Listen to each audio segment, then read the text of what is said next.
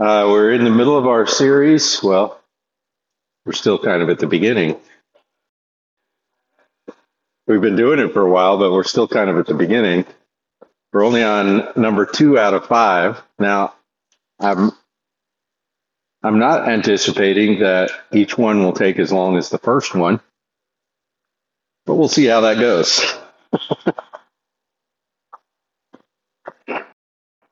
And uh, our uh, subtitle is Schemes of the Devil in the Modern World. And so what we're talking about is uh, maybe if the devil's involved, it's uh, in a sort of behind-the-scenes way. But the Bible describes the devil as the father of lies. So there's no such thing a lot as a lie that doesn't ha- that he doesn't have a hand in in one way or another at some point or another. Uh, but today uh, we're looking at lie number two, which is very popular these days.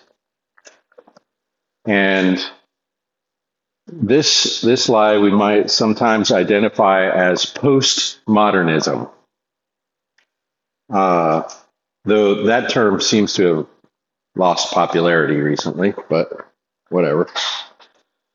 Um, and the lie goes like this: your guess is as good as mine. And in some situations, of course, that's a perfectly correct thing to say. Your guess might be just as good as mine. And we are guessing a lot. And that's kind of the beginning of the logic of this lie, is we are doing quite a bit of guessing as we navigate this world we live in. It's unavoidable.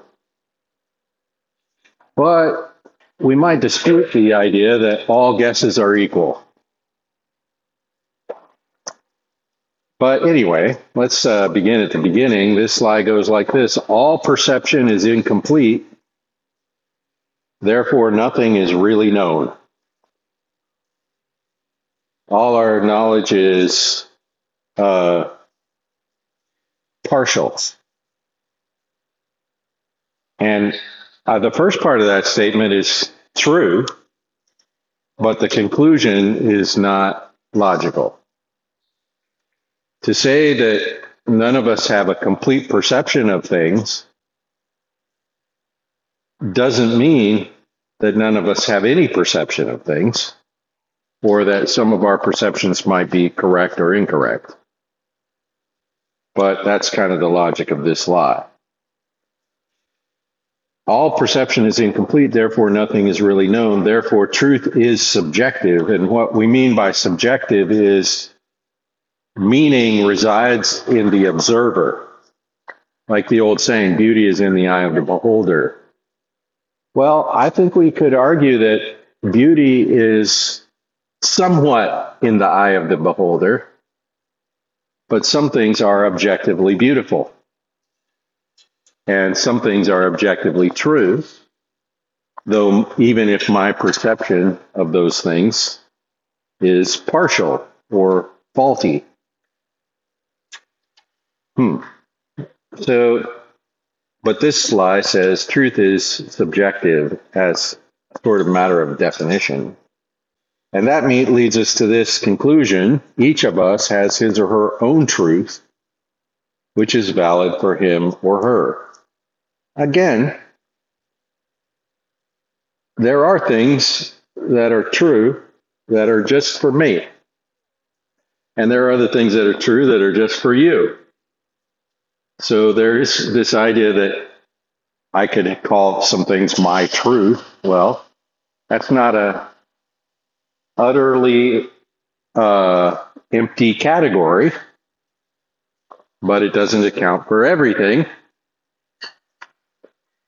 Uh, and the lie here is that it does. So we have statements like this: that might be true for you, but not for me. Or a woman is a person who identifies himself as a woman. What that is is a statement that says what matters is what the person himself believes. and that is completely disconnected from the objective reality around that person.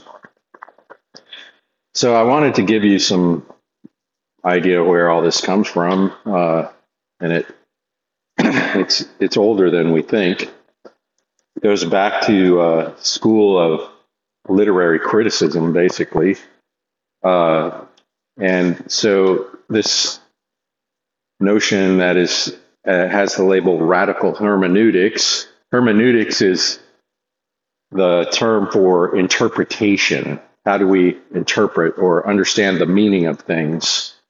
And that is especially important in the practice of literature, literary criticism. And so this logic uh, has been uh, most stringently applied in a school of literary criticism, criticism called deconstructionism. You, you probably heard that term, deconstruction. We're deconstructing everything. Most of us don't know the origin of that idea of deconstructing things, but that's the origin of it. It comes from this school of literary criticism. And this uh, this way of thinking says it's impossible to determine the meaning that the author intended. So Shakespeare wrote plays and various other things. And the question is, when we read Shakespeare, can we tell what he meant? Or if you read uh, any work of literature, a novel, I don't know what your favorite novel is, do you, do you have access to the intention of the author? This is, of course, a, a serious question in biblical uh, scholarship. Can we tell, when we read the book of Romans, what Paul meant to say? This is also important in the legal community. It is like the number one argument among legal scholars. Uh, it goes by this name, originalism. So you have, you know, Justice Scalia, who's a famous originalist, who says, what matters is what they meant when they wrote it. And the question is, well, can we tell what that is? Do we know when the founders wrote the United States Constitution, do we know what they meant? And can we tell what they meant by reading what they wrote? That's the question. And that's the question. That's a broad question. It goes all over the place.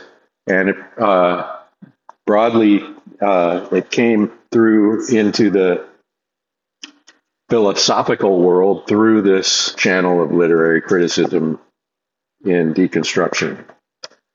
Uh, so deconstructionism says it's impossible to determine the meaning an author intended. Therefore, the reader can only use literature as a point of reflection upon himself. In other words, what matters is what it means to me. When I'm reading uh, The Three Musketeers, or whatever I'm reading, what matters is, what do I get out of it? What what what does it mean to me? Because uh, I can't, I certainly can't tell what Dumas was stuck was trying to communicate when he wrote it. Uh, and what that means, what we end up with here is a divorce between what does it mean to me and what did he mean when he wrote it. What did he mean when he wrote it is completely separate from what does it mean to me. So truth becomes, or meaning becomes, subjective. So not only beauty, but everything is in the eye of the beholder. Even the definitions of words and the meanings of simple sentences are in the understanding of the reader or the hearer, and not in the intention of the communicator. So here's the logic. I've got five steps here. You can uh, see if you can spot where it goes wrong. Step number one is perception is incomplete. None of us is seeing, hearing, learning, observing everything. My perception is incomplete. When I read something, my understanding of what I'm reading is incomplete. And so is yours. If we read the same thing, have you ever been a Bible, in a Bible study where people were always talking about what it meant to them? That's what we're talking about. What this means to me, and then you have an argument because what this means to me is different from what this means to me. Um, perception is incomplete. And so pers- that's number two, perception varies from person to person. Your understanding is not the same as mine. So the way two people know the same object will be different. I don't know if you've ever heard the illustration of uh, two blind guys and an elephant trying to tell you what this is. And one of them has a hold of the elephant's trunk, and one of them is bumping into the side of the elephant. And then they're arguing about what the, what it is they're dealing with. Their perception is incomplete. And different. um, so our concepts of truth will become will be different because we have different perspectives. I'm I'm looking at this coffee cup on the table, and as far as I'm concerned, that cup does not have any handle. There's no handle on that cup. Now, I'm pretty sure Mark is looking at it from a different angle, and if he were describing the cup, he would not leave out the handle. So uh, here we have two different perspectives, and those two perspectives are not the same. This leads to step number three, your guess is as good as mine. So no one can say, my view is better than yours. No one can say, my view is more truthful or more aligned with reality, because none of us has a full view of reality. How do I know?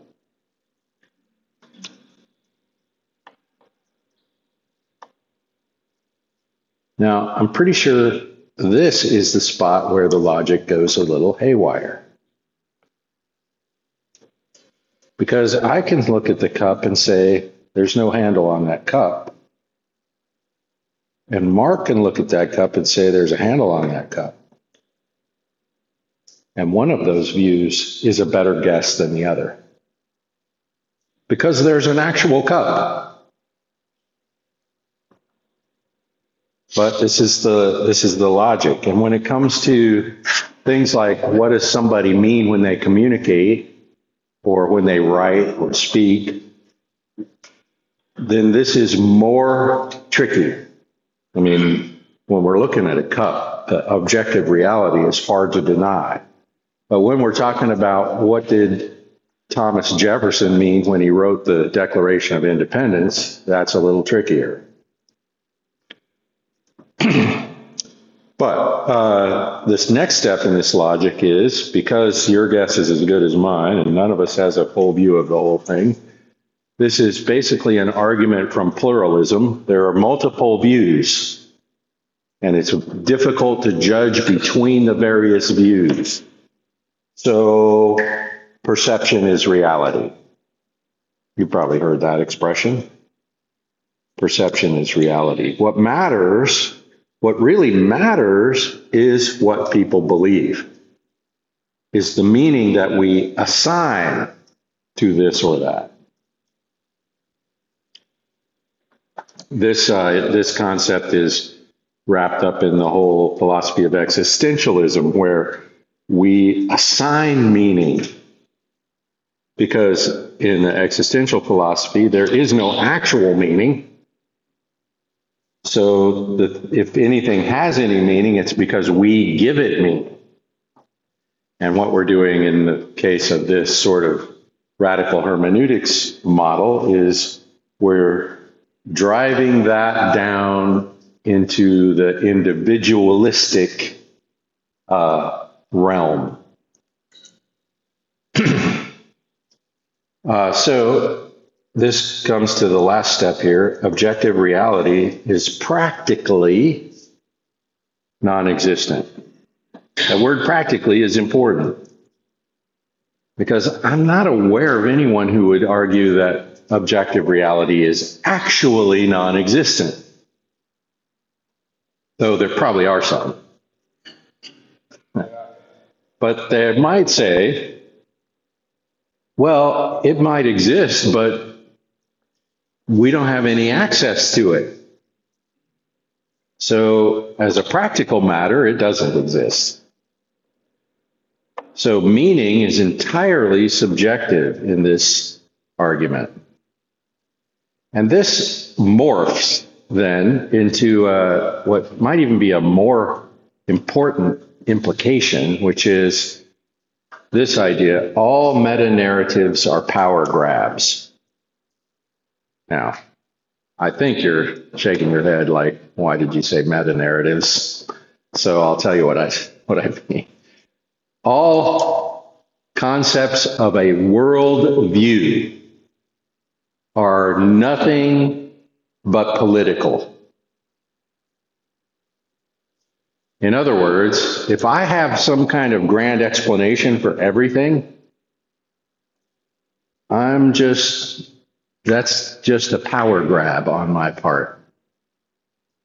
I'm just imposing that on you. And in this way, this strange way of thinking that subjectifies all truth ends up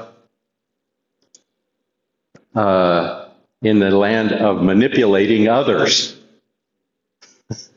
uh, it, it just says, well, in the end, you know, if I'm a free market capitalist, I'm just trying to rule the world in a particular way. Or on the other hand, if I'm a uh, communist, thank you. How could I forget that word? If I'm a communist, I'm I'm asserting certain things to be true. I'm I'm elaborating a grand scheme, and all I'm really trying to do is take charge. That all this, all we're doing in the end is talking about who's in charge, who has the power. Uh, and to me, that's a very interesting turn for this whole logic to take. Um, but that's that's basically the logic of a lot of things you are hearing in the world today. That my view is as good as anyone else's. Well, is it? Or is it possible to have a more truthful view and a less truthful view? How disconnected from reality are we? So, what we want to do is take our system for uh, evaluating a view and apply it to this. Now, this is the worldview that denies the existence of worldviews. So it's it it has this sort of uh, if you push it here, it just squeezes out over there kind of quality to it, uh, and it's it is a sort of the way of thinking in a lot of academia these days. Uh, but uh, so it's it's not stupid people who think this way. Just to be clear. But we might want to ask the question, if, well, if this way of thinking seems ridiculous to you, you might want to ask the question, why do smart people think this way then? Well, so let's uh, apply our critical concept. The first, we have three C's. Is it comprehensive? And then on the back of your sheet, is it consistent? And then is it competent? The first C is about, well, is it leaving out stuff? Are there certain things that this fails to consider that ought to have been considered? Then the idea of consistency is, is it, in, is it internally logical? In other words, is it coherent? Uh, does it avoid contradicting itself? And this one's really horrible on that scale. But then the last one is, is it competent? In other words, could you live by this? Could you develop any kind of practical ethics uh, from this point of view? And if so, what would that look like? How, you know, how would you go? What are the problems, the, the competence issues with this view? So starting with comprehensive, the first thing we're going to notice about this is that it's individualistic and empirical in the extreme. Now, empirical is kind of a philosophical term in this case, but what this, what this ends up with is my truth is mine. And whatever I perceive the truth to be is true for me. Because of the experiences that I had. Well, because of whatever I say it should be because of. Yeah, I, the idea, what the problem here is, is this is really alienating. So uh, this separates us. And one of the places where I think you can see this separation is in the whole world of identity politics, where what matters is this group has this identity. Why? Well, sometimes because of some objective thing about this group, and sometimes because of their own self-identity. And then this group has a different identity, and all we're doing is competing for who's going to make the rules. Um, and what this does, and then you have this whole system of intersectionalism, where, you know, if I'm in these two, if I'm in the little overlapping Venn diagram of these two groups, then I'm in a really special group. And then there's another overlap, and I'm in a really, well, if you keep doing this, who, who do you end up with? Just you. Uh, it's, it's, it's a way of separation and isolation in the end. And if we think about the philosophical origin of it, if I've, if the meaning of everything for me is mine to determine, I end up alone. I've sort of predetermined that I will end up alone. Uh, so it's it's really radically individualistic, and it's empirical in the sense of, like you were saying, Francisco, it's based on my experience. My engagement with the world around me, whatever that means. Now, it's it's actually kind of hard to figure out what what is my engagement with the world. How do I? Because my perception of the world is only a perception. I'm living in the matrix, and so I'm not actually engaging with anything I could really call the real world. Okay, well then, I am up to me, and I am up to only me. And yet, this somehow morphs into us telling each other what to do and how to see things. It's going to have consistency issues too. That reminds me of is uh, fight. I'm sorry.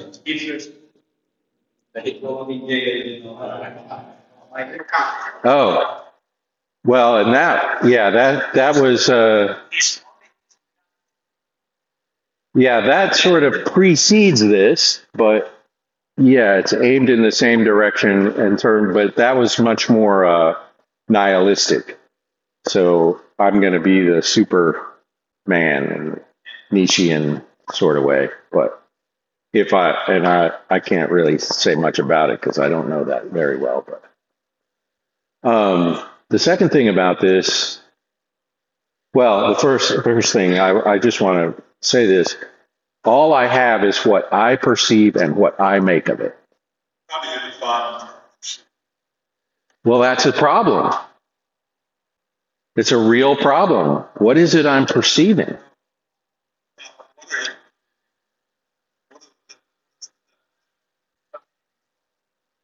Uh-huh.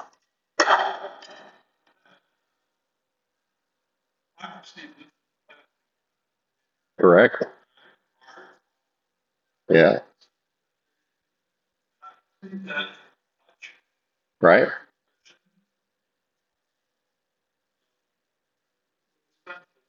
I perceive that. Uh huh. But there's also something mind. Correct. What is mind?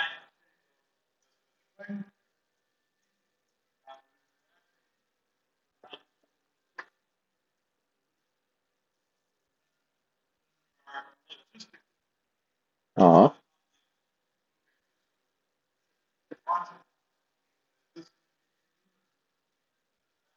Right.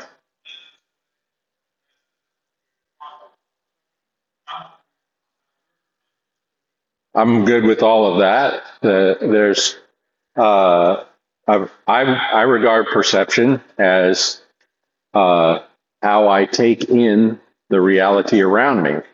Now, my problem here is, if we're going to talk about perception in this model, it's actually kind of hard to talk about uh, because what cons- what is it I'm interacting with? And uh, so perception gets internalized in a certain strange way. And so then... What's what's the reality I'm perceiving gets gets separated from my perception of it in some way. So it gets really odd and kind of we end up having trouble keeping track of what we mean when we say perception. Sorry? Sure. Of course. Correct. We do. That's right. You you certainly do, and you're you're relying on the soundness of the chair you're sitting in. Yeah.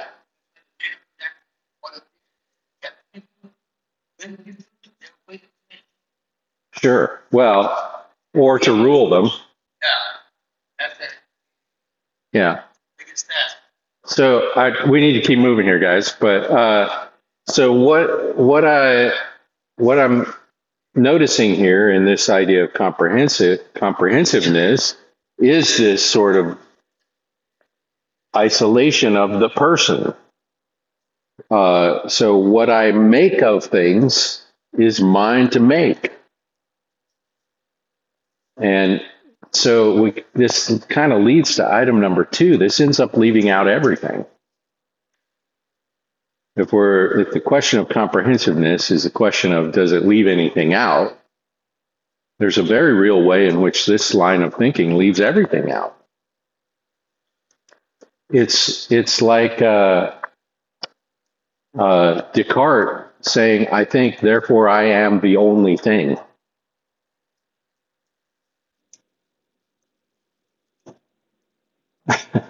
I think, therefore I am, and so everything I see is what I imagine. Uh, okay, that's the logic here. Uh, it denies the very notion of a comprehensive explanation. Now, we might want to notice that our comprehensive explanations aren't entirely comprehensive, right? Even our biblical worldview, as we hold it, is not including everything, except that it includes the category of God. That includes everything. But we're not uh, up to speed on all of that. But here, this is saying there's no such thing as a comprehensive explanation of things. And this leads us to the third thing here, which is it must leave out God. It denies or the or ignores the possibility of a self-disclosing omniscience. Now, what we say about God in the Christian faith is that God is omniscient. And what we mean when we say that is God knows everything. God knows everything that is, everything that was, everything that could have been, or might be. His knowledge is uh, complete. He knows everything and all contingents. In other words, if there were such a thing as parallel universe, God sees them all. That would be an infinite number of things, I think. So we're dealing with the being over our heads. But this uh, way of thinking denies the possibility of comprehensive knowledge, or that's the possibility of a self-disclosing omniscience. Now, the other part of that sentence about God is it's not just omniscient, but that God is self-disclosing. In other words, God speaks. Uh, so if there's a being that knows everything and he announces things, that might be a way of knowing things. If he announces his own nature, or if he engages with his creation in certain ways, where he's personally involved, then there might be some access in that to reality. Now, of course, I don't think we got to have that to say, to make the claim that there's access to reality, but we'll talk about that. The second question is, is it consistent? In other words, does it avoid self-contradiction? Or is it internally coherent? And the answer to this question is, hmm, really not. It's an example of the thing it denies. To say that truth or meaning is entirely subjective is to make an objective truth claim. And that's the simple logic here.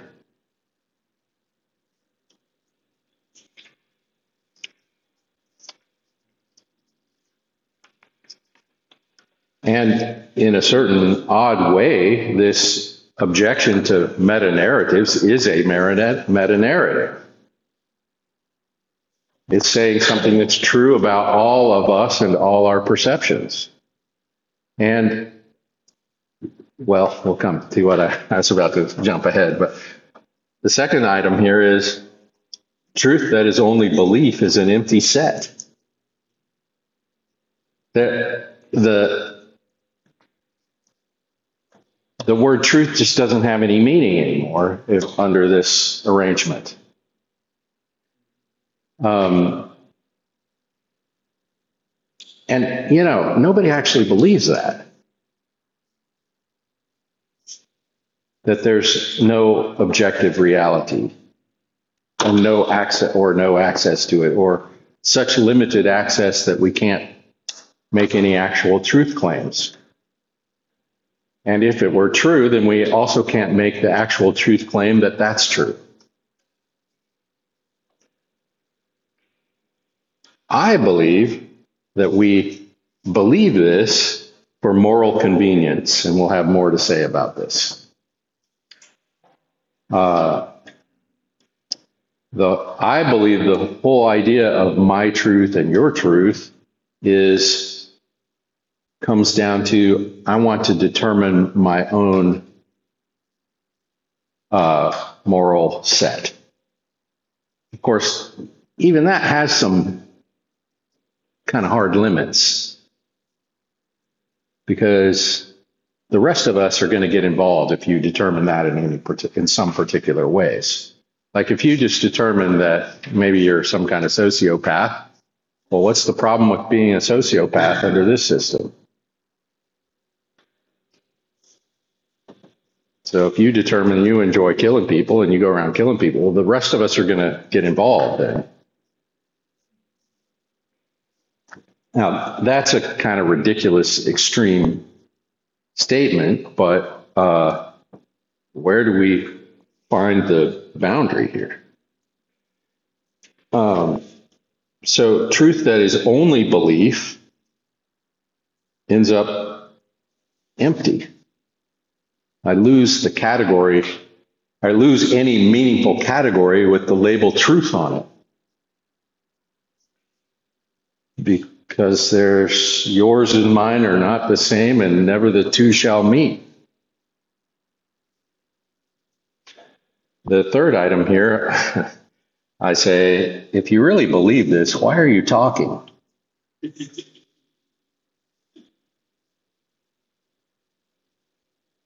If the literary critics are right to say there's no access to the intended meaning of the author, why are they writing books if they aren't intending for us to gain whatever it is they mean to say? Are they just writing books so that I can independently make whatever I make of them? Uh, if they don't actually mean something, what's the point? Your books don't mean what you mean to say in them. Why are you writing them? If what you say is true, then you are trying to convince me, then you trying to convince me of it is an example of the, the oppression you're saying you're against. If, uh, if identity politics is a good idea, then what we should all do is get into our groups and fight it out.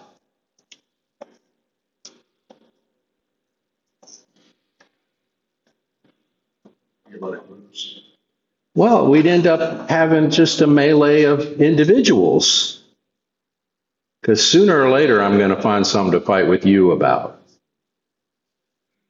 Uh, if you really believe this, there's no need to say it. And in fact, there's not only no need, there's no point. It is of no benefit to anyone for us to declare that there's no actual meaning in what people say. Here's the thing I think about communication is we have a significant capacity to communicate. It's some sort of miracle, frankly, that I can take the whatever idea is inside my head, I can put it into language, speak or write that language in such a way that you can pretty well understand almost exactly what I had in my head. And if I'm really good at it, you can really clearly understand what I'm trying to say. And you, we can read the text of Scripture and understand the historical context of the Scripture and get a really good idea of exactly what Paul meant to say when he wrote that. It turns out it's not even that hard. Even with the great leap of historical distance and culture. And by the way, we're also translating it into another language. So for me, the basic literary claim here is really faulty. Like, when so-and-so writes a novel, he, he can and does actually really rely on our capacity to understand what he's saying and what he means. And when the founders of whatever nation wrote that nation's constitution, why? Because they believe that writing this down will actually communicate what they mean to the people that this document will govern. So for me, this, this uh, sort of popular postmodern idea Uh, kind of collapses in this area of cons consistency. Is it? It's it's self-contradictory. It is the truth claim that there are no truth claims.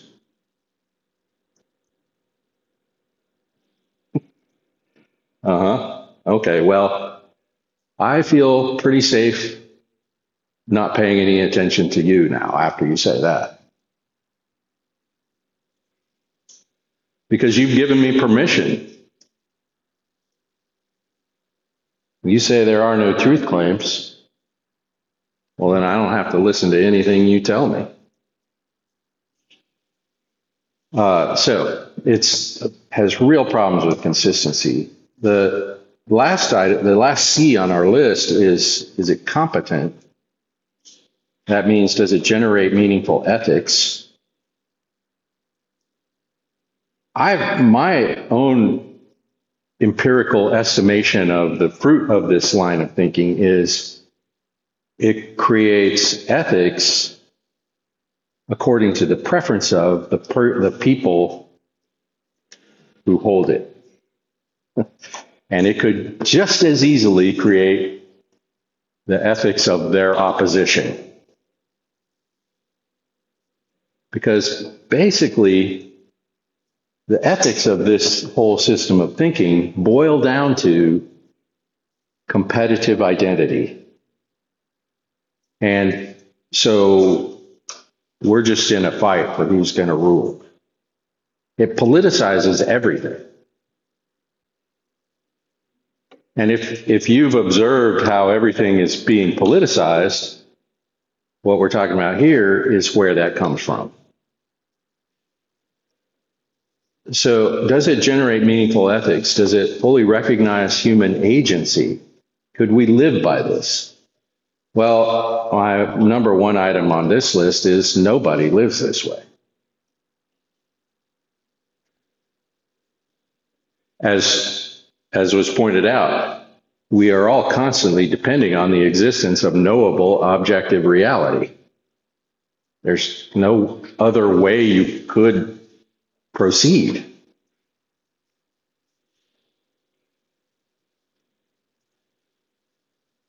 And the second thing is nobody talks or writes this way. If, if you talk or write, you are not doing it this way. If you write a book, you write a book because you hope people will understand what you're saying and agree with you. Or, or follow your thinking in one way or another. If you're writing a piece of fiction, you want people to understand the story. You construct the plot, and you rely on the fact that they're going to read it and get it. You don't write as though they're going to make of it whatever they want. Now, when I say that, that doesn't mean everyone's going to get it the same way. There's plenty of discussions about the meaning of Shakespeare. There's plenty of discussions about the specific meaning of the text of the Bible. There's lots of agree a disagreement and discussion and changing perspectives and arguments between perspectives on all of that. But all of those arguments about differing perspectives are pointless if all I can have is my own perspective. And the, the point of the whole argument is that we might all more closely approximate the actual meaning.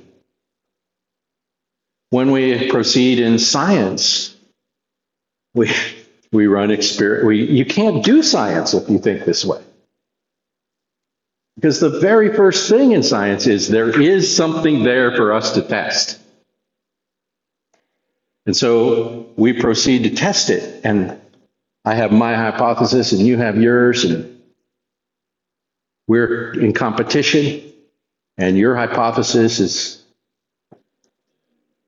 you know, a millimeter different from mine, and this is a fight to the death. Um, but why are we fighting over it? Because we all believe that that fight will produce a closer, better hypothesis. And the way we judge the quality of that hypothesis is by how well, how true it is, how well it reflects the actual world that we're living in. Well, this logic applies everywhere, including even the understanding of literary works.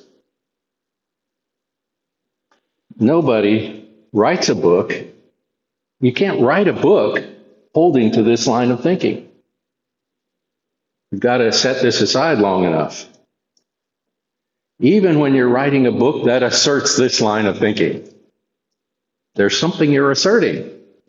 And what you want is for everyone else to understand what you're asserting and not just make up their own idea of it. So when I communicate, I mean something, and I mean for you to understand what I mean. The third thing here, which I think might be the most important, which I've already sort of mentioned, is that subjective meaning results in ethical relativism, sort of. So if the meaning of things is a, is an entirely subjective matter, then morality is too. And so what's right for me and what's right for you can be different, can even conflict, and there's no sound basis for judging between, between them. And so we end up in this sort of ethical relativism. I think this might be the point. In fact, in certain schools, I'm sure this is the point, because one of the things that's happened in the last ten, fifteen years maybe is that this way of thinking has been sort of joined together with Marxist ways of thinking. Because what we need is a way to rebel against uh, whatever we're rebelling against, that the capitalists or whatever, the Western, I don't know. What we're rebelling against depends on who we're talking to. But this uh, postmodern way of thinking has has been in many ways sort of conjoined with Marxist scholarship, even though that ought not to work. Because Marxism begins as a comprehensive explanation of things. So, I don't know, but in any case, I think the point of this in the in the current context is the point of something you could call identity politics. It's it's ethical relativism to a point. As it's ethical relativism as long as my ethics rule. And so you end up with a sort of racist anti-racism. I, you know, uh, and you end up with various proposals to ignore objective realities with a rule attached. With a rule that says you have to ignore this objective reality. So when I say it, it it's ethical relativism, well, sort of, it ends up being kind of a way to justify whatever ethics I'd like to impose on people.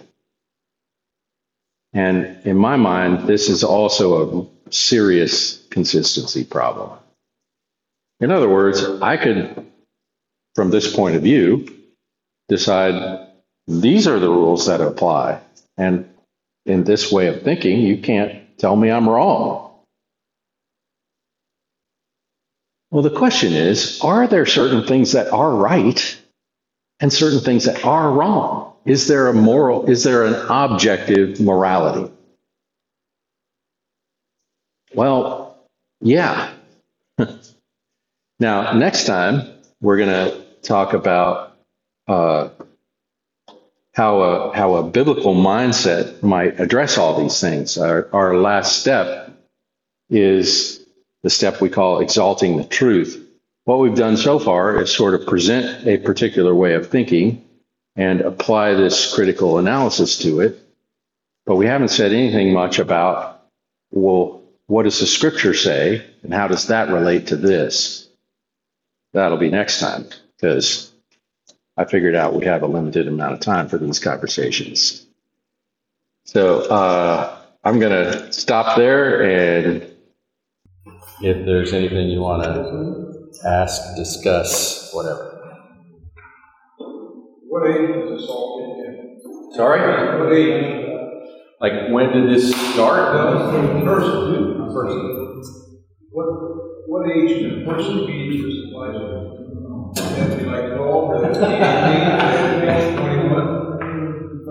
There's some really old guys. Yeah. And now, I think the contemporary uh, liberal arts university is is a school of indoctrination to this way. No, absolutely not. Okay. That's my opinion. I would agree with That's that. only my opinion. I would agree with that from my experience. That's, that's fine, but it's not good. Okay. from, from, from your perspective. I, I, I mean, but that's, that's, that's my observation. Maybe it's faulty. I'd be, I'd be glad to know it's not true. But how to proceed. I think, uh, I, but I, I think it's, this is not an uncommon way to think, but I think people think this way when there's some advantage to thinking this way. But I don't want to follow through and figure out what is true. There's only one truth. Well, that's right. There's only one truth. And everybody has a, a, a point of view, as you expressed with the cup. Right. You know, you saw the cup one way, somebody sees the cup another way. And the real issue is trying to pull all those ways together. I study history, and one of the things you learn when you study history is you don't never know what history was, because everybody saw it from a different angle. When they wrote about it, recorded it, they recorded Well, I, I don't mind saying it like this. We don't ever know fully what history was. But you can learn a lot about it when you pull so all those historians together. The fact that we don't one The fact, that they, the fact that they don't all agree and none of them have a full perspective doesn't mean there isn't anything to know. It isn't that they don't all agree. It's that they, they see don't all agree. They see it differently. Correct. So when they pull their views together, they get a greater view of the truth. Sure. Maybe not the final picture. So it's not. So it's not correct that because. So all we're saying here is, the fact that they don't all see it exactly the same doesn't mean that there isn't a thing available to be seen. That's right. There is a thing available to be seen, and we we have historical information, even though it's incomplete, of course. It's historical information. That makes it even more incomplete. You also have scientific information. Yeah. So that, that I'm not I'm not trying to assert that that there's no valid scholarship. That's crazy. Of course there is. Only in the conservative schools. Sorry?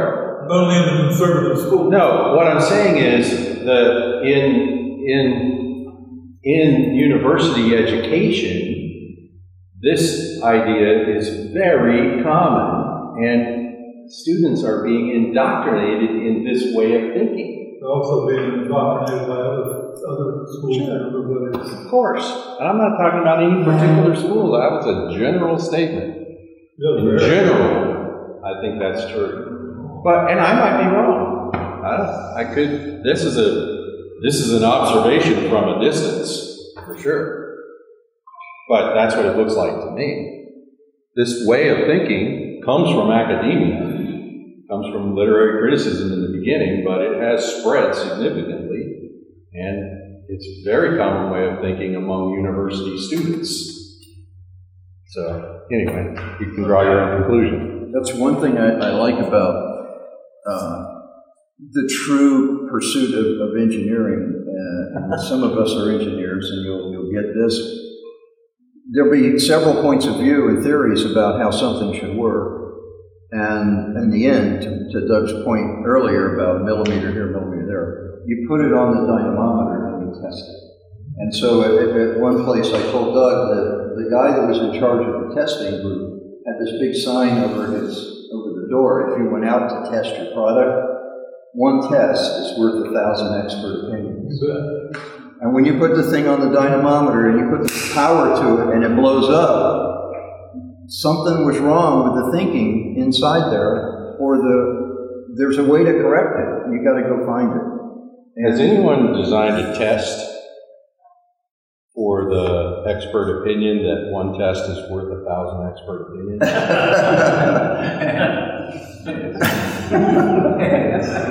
but, but a lot of expert opinions are built I'm looking at a lot of these things. Of course. That and the theory behind it that gets proven out. For example, you don't pour water into your oil drink base. You may think water will work, and somebody may have an expert, but you pour water into the crankcase and the engine's not going to like it. I think, the, I think what's important, though, is Doug pointed out the numerous fallacies in all these arguments. Yeah. The basic logic, premise, over and over again. Whoever, whoever's teaching this is very unwise. You know, that's the way I see. Well, it does come from the uh, a real basis, which is a is the basis you could you could use the label pluralism for, and that is the beginning point is there are multiple points of view about anything. And what we're trying to work out is, can we judge between them? Well, to judge between them does require you to sort of take a position above them. And then you're in a position where you have to say, well, I, this one's truer than that. So the question is, is that possible? Is that available to our minds as people? Can we judge between them? Now, In my, in, in certain cases, like, you know, we're talking about we're going to engineer an engine. Well, that gets down to our reality very quickly. In certain other instances, say we're going to try to figure out the history of things, it's a little less directly accessible, right? And so th- this is a real problem. It's not. When, when we start at the top of this logical, these logical steps, we're not saying anything I would disagree with. Perception is incomplete. That there's no question. Nobody has a complete perspective.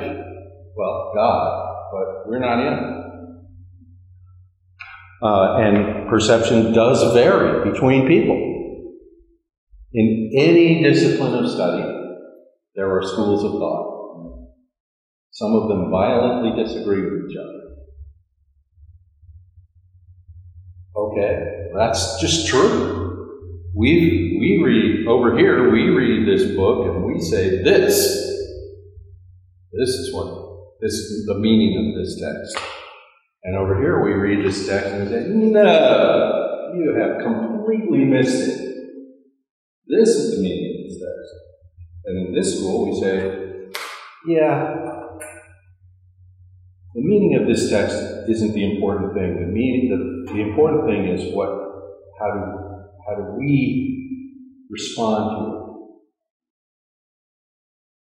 Well, this turns then into a kind of a crazy direction, where, and then this line of thinking gets broadly applied in all kinds of areas of uh, thought, not just literary criticism. Uh, so we end up in this perception as reality land, uh, and then now here this gets to my opinion land. Then we find that useful. We find it useful because that allows me to assert things on no basis. Uh, so, you know, then when I can say, you know, well, you don't have any more access to objective reality than I do, so my claim of this or that identity is not deniable by you. But that claim of this or that identity, I, I don't allow. I, I just end up asserting whatever ethical standard I care for under this system.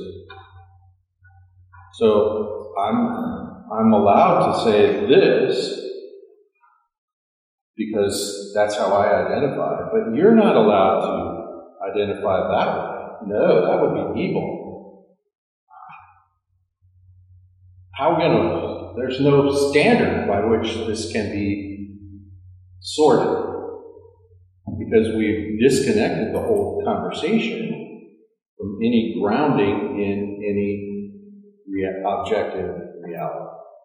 Now, from I think from a good Christian point of view, our system of how do we justify this or that claim of truth has to be complex. What I mean is, it it. relies on the existence of truth and acknowledges our partial and faulty perception of that reality. It, it, you have to have, there's no knowing without a person knowing. And whoever that person is, their knowing is incomplete and faulty. It always is. And so we have to, if we're going to proceed to claim we know things, we need to acknowledge that reality. That's the beginning point of this argument. The problem with this argument is not where it starts, but where it ends. We, we would have to be what I think in philosophical terms we would call critical realists. In other words, we know there's truth to be known, and we know that we're the ones doing the knowing, so that means I should probably pay attention to your perceptions. We should engage in this argument you're talking about, where I listen to yours and you listen to mine, and maybe we fight a little bit over it, and And out of that, maybe we all move a little forward in the accuracy or the truthfulness of our comprehension. That's a critical realism. That's saying there's a thing to be known, but knowing it is not easy. And knowing it depends on how I'm looking at it. And how I look at it isn't the same way some Japanese guy would look at it. Or some uh, person who studied uh, Russian literature is going to look at it. There, there's there's going to be a variation in our looking at it. And so hmm, we what this ends up saying is, therefore, nobody's opinion is any better than anyone else's opinion. What we really want to do is say, well, let's see if we can add up the opinions and come up with something closer to the reality. So we don't want to we don't want to go so hard against this way of thinking that we say all knowledge is solid objective knowledge. That's ridiculous. It isn't. We partially know everything we know. But that doesn't mean we don't know anything. And that's the problem with this logic, is you end up knowing nothing. You end up saying knowledge is not, knowledge is sort of a figment of your imagination. What we want to say is, well, no. There's, this, this table is here and it's holding up this cup. And when I put the cup down on it, I was relying on all that because I know it to be true. And it's an objective reality. That's real time. Sorry? That's real time. That's a test. That's a test. Yeah. Well, yeah. Although it's not, it's not limited to science. That's that's kind of the point. One of, one of the things I we might where we might go with this whole course is to think more carefully about what are we doing when we go about knowing. And one of the most useful things I've ever learned in this whole area is knowing is an activity, not a data set. In other words, when I go to know things, I'm I'm engaged in a certain type of activity when I know something. And we might want to think about, what do we do to know things? What do scientists actually do?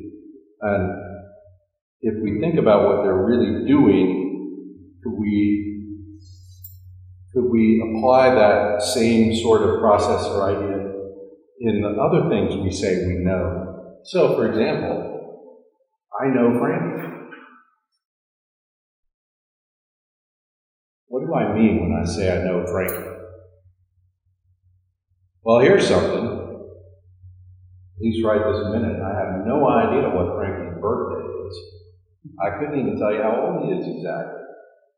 Though he's obviously much older than me. Wait a minute. Oh. Actually, that's not obvious at all. But you know, that's my perspective. But anyway, uh, I, when I say I know Frankie, I don't mean that I know a list of facts about Frankie, though I could name some facts about Frankie. Can I offer a thought on knowing somebody? Yeah. I would want to interject, was she here? If I was there, she would point out the process of knowing something. The Bible uses know, as you know, mm-hmm. um, in a carnal sense, when you know your wife. Uh-huh. My wife would point out that that has nothing to do with cognitive knowledge of my wife. Because the process, we married thirty-five years last month, and uh, it's the process of getting to know one. Maybe there's an application there in terms of how you build knowledge. Trust the relationship. Right. Trust them. Well, and uh, if I if I were to describe to you uh, the theory of knowledge that I hold to, I would say that that concept of knowing, that concept of personal engagement with a thing, is what scientists are doing when they do science. That it's that it's uh, that it's always that, and it's always incomplete. Mm-hmm. Well, that's right. It's a hot engagement. That's right. So what we're doing when we go about understanding the real world around us is we're sort of penetrating reality in a certain sense. And uh, the guy, Michael Polanyi, wrote this book. It's called Personal Knowledge. Uh, and he was a physical chemist, a scientist. He said, he was listening to what people said about what scientists do, and he said, that's not what we do. So he figured out this out. Anyway. And what he's saying, what he would he would use the word indwelling, which is a, a, rela- a relative of this idea of intimate knowing. Uh, he, so he would he would say, well, let's think about uh, Frankie's a musician. Frankie plays an instrument. Here's what Frankie doesn't do when he plays his instrument. think about exactly how many pounds of pressure he's going to apply to that string on that instant. Frankie plays the music, not the instrument. Well, how did he do that? He didn't do that the first time he picked that thing up, I'm sure. Someone's playing the piano. Somebody's a real musician playing the piano. They're not paying, they're not watching their fingers or the music. Or the music. They're playing the music more than the piano. The way Polanyi would describe this is they've indwelt the piano. In other words, the piano has become something like an extension of them. If you, if you think about a surgeon, highly skilled user of his hands, and if you ask the question, at what point is the surgeon in contact with with what he's doing?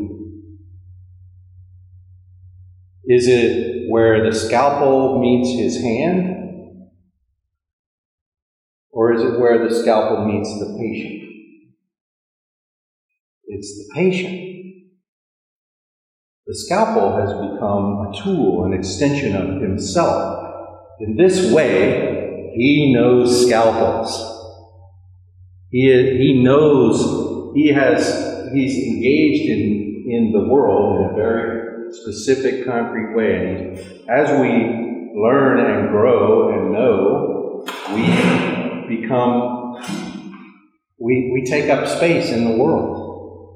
We, we now are at the point where now I, from here, I can see things that I couldn't see when I was over there. And so we're pushing the border back, if you will. Anyway, this the whole concept of knowledge as a personally a personal engagement is, I think, an extremely helpful idea in this in in all of these discussions about, well, what are we doing in, when we go about engaging the world around us? How do we know this or that is true? How do we judge between this or that true claim? Tests help us a lot, but how do we decide what makes a good test? Well, we gotta guess and see if that works. We gotta test our testing mechanisms, and we gotta, we, well, all we're doing is sort of pushing back the border. So, some people, when they're engaged in mechanical engineering, see stuff. I, I mean, I'm just talking about Rick's specialty here, because Rick's sitting here. Rick can look at this drawing that he showed me.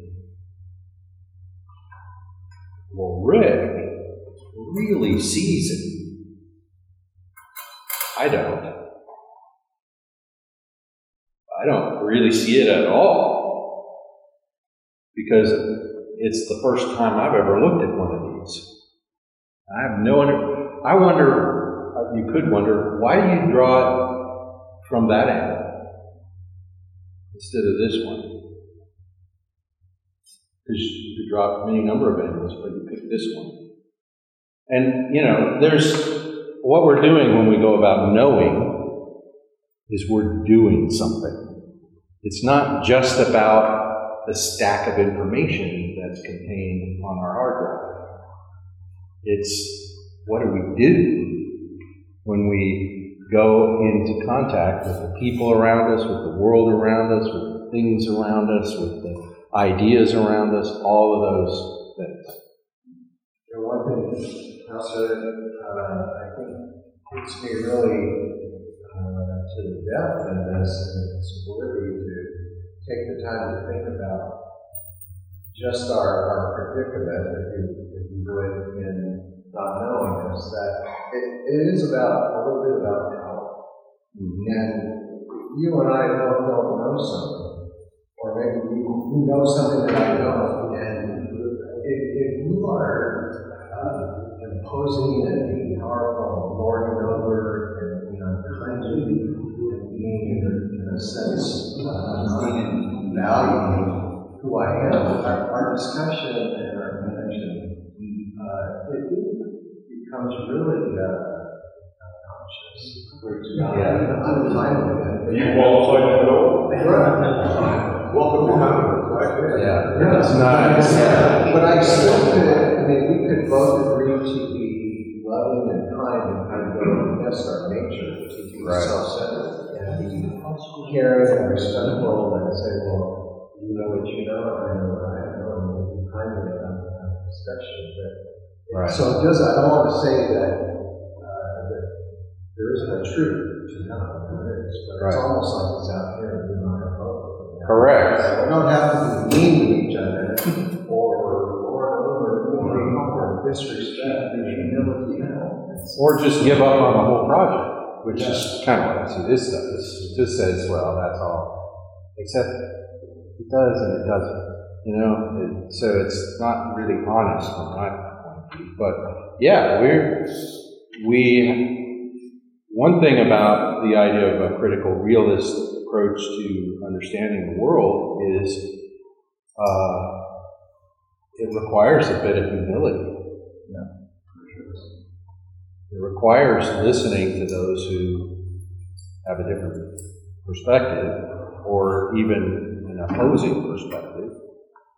Uh, it involves the having the actual argument, you know. So you say your point of view, and I say, I try to dismantle that and assert mine, and then we go back and forth, and in the process of that, we all come to some, or maybe you and I don't, but everyone standing around watching us comes to a better understanding of uh, of the whole situation. Uh, but the, all of that depends on us, on the beginning assumption that objective reality is available to us and available to be understood by us.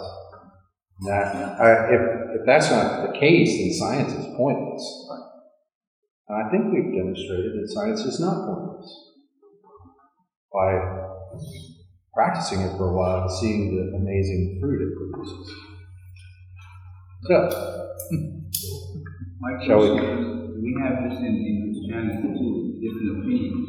I'm sorry? In Christianity, we do oh. have different opinions like tons. Right? Religion will, certain religions will give an right. explanation over a certain verse uh-huh. in their interpretation.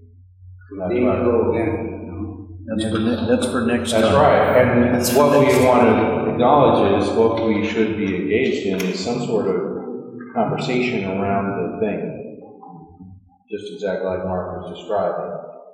And that can get heated, and okay, you know, it doesn't need to get mean, and it doesn't need to become politicized. In fact, politicizing it will ruin it, I think. If, if, if this theological discussion about what is the meaning and importance of some text of Scripture to our theological understanding of the universe. If that becomes a discussion of who rules, then it's no longer a discussion of the meaning of the text. It can't be both. It can't, if, if what determines our theology is who's in charge, then we're not having the honest discussion. And if we adopt a worldview that boils down to who's in charge, then we've got this problem everywhere. All right, I think we need to stop. So I'm going to stop.